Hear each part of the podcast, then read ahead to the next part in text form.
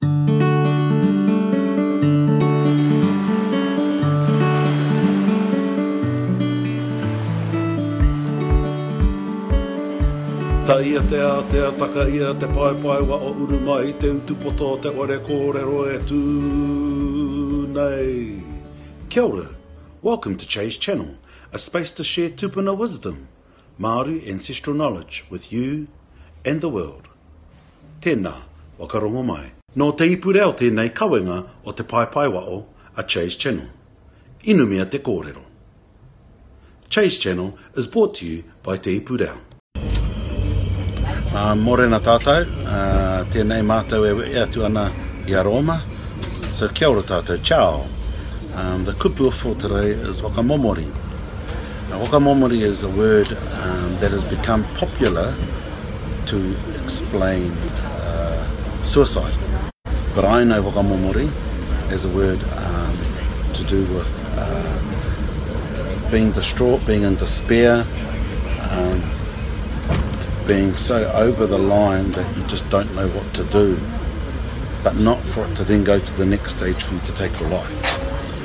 Uh, to take your life, I'd use the word pokahemo to extinguish your life.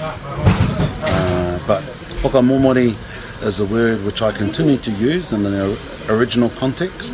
He tangi hokamomori, he tangi hotu hotu, he tangi koto koto. There are three stages to grieving through crying. Tangi hotu hotu, which is where you're sobbing. Tangi koto koto, where um, the uh, as you cry, the aue makes funny noises. And waka momori, where you continue to cry until you've dried up. So, just explaining that word, um, I said I'd be sharing a few words over the next little while